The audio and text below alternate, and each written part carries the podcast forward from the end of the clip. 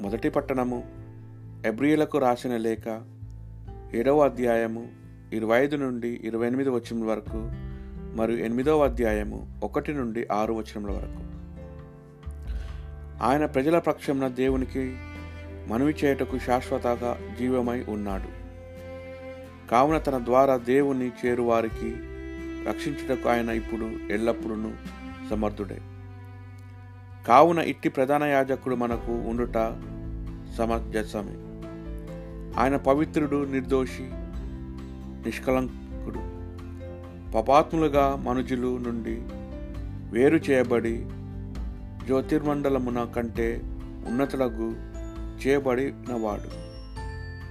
ఆయన ఇతర ప్రధాన యాజకుల వంటి వాడు కాదు. ప్రతిదినము మొదట తన పాపముల కొరకు తర్వాత ప్రజల పాపముల కొరకు బలను అర్పింపవలసిన అవసరము ఆయనకు లేదు. తన్ను తాను అర్పించుకొనినప్పుడు ఒకే ఒక బలిగా శాశ్వతముగా అర్పించుకొనెను. మోస చట్టము బలహీనులకు వ్యక్తులను ప్రధాన యాజకులకు నియమించును. ఆ చట్టమునకు తుదుపరి కాలమున వచ్చిన దేవుని ప్రమాణ వాక్కు సర్వదా సంపూర్ణులకు చేయబడిన దైవపుత్రుని నియమించెను. మనము చెప్పుచున్న విషయ సారాంశమిది.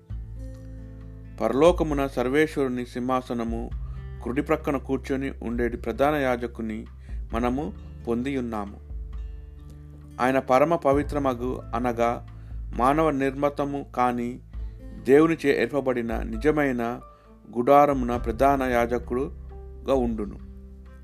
ప్రతి ప్రధాన యాజకుడు దేవునికి కానుకలను అర్పించుటకు బలులను సమర్పించుటకును నియమింపబడును.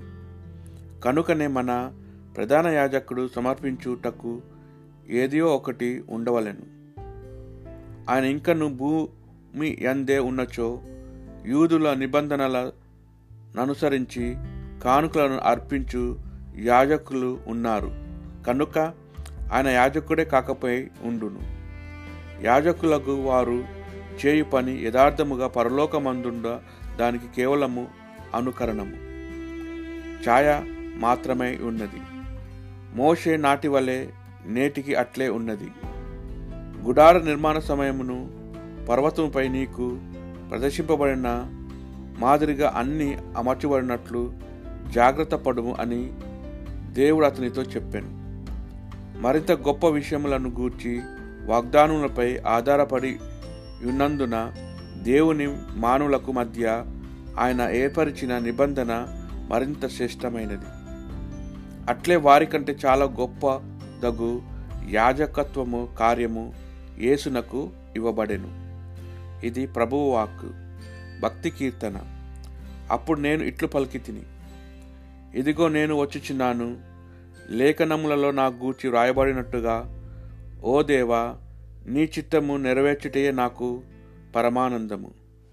నీ ధర్మశాస్త్రము నా ఎదలో పదులుమిగా నిలిచి ఉన్నది భక్త సమాజమున నేను నీ రక్షమును ప్రకటింప చేసి తిని ప్రభు నీ కార్యం నేను ఏనాడును విస్మరింపనని నీకు తెలియను. నీ రక్షణము గూర్చి శుభ సమాచారం నేను పదిలముగా దాచుకొనలేదు. నీ నమ్మదగిన తనమును నీ సహాయమును నేను ఎల్లవేళలా జనులకు తెలియజేసే ఉంటిని. నీ కరుణ గూర్చిని విశ్వసనీయతను గూర్చి నేను భక్త సమాజంలో చెప్పుచునే ఉంటిని. ప్రభు నేను దరిద్రుడను దీనుడను. నీవు నన్ను జ్ఞాప్తి ఉంచుకొనుము నాకు సహాయకుడవును రక్షకుడవును నీవే. కనుక ప్రభు జాగు చేయక నన్ను ఆదుకొనుము. సువార్త పట్టడము పునిత మార్కు గారి సువార్త. మూడవ అధ్యాయము ఏడు నుండి పన్నెండు వచనం వరకు. యేసు తన శిష్యులతో సరస్సు తీరమును చేరగా గలిలియా యూదియా నుండి కూడా విస్తార జనసమూహము ఆయన వద్దకు వచ్చాను. ఆయన చేసిన గొప్ప కార్యములన్నిటిని గూర్చి విని ఎరసలేము నుండి యుదయ యుదిమయ ప్రాంతముల నుండి యోర్దాను నది తీరములకు ఆవలి నుండి తూరు సిదోను పట్టణ ప్రాంతముల నుండి గొప్ప జనసమూహం అచ్చటకు వచ్చాను.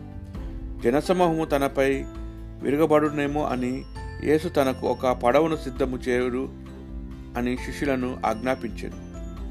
ఏలయన ఆయన రోగులను అనేకులను స్వస్థపరచుచుండెను. అందుచే ఆయనను స్పర్శించుటకై రోగులు అనేకులు త్రొక్కిసలాడుచు పై పై పడుచుండిరి. దెయ్యములు పట్టిన వారు ఆయనను చూడగానే ఆయన ముందు సాగిలపడి నీవు దేవుని కుమారుడవు అని కేకలు వేసిరి. కాని తనను ప్రకటింపవలదని ఆయన వారికి గట్టిగా ఆజ్ఞాపించెను. ఇది ప్రభువు సువిశేషము.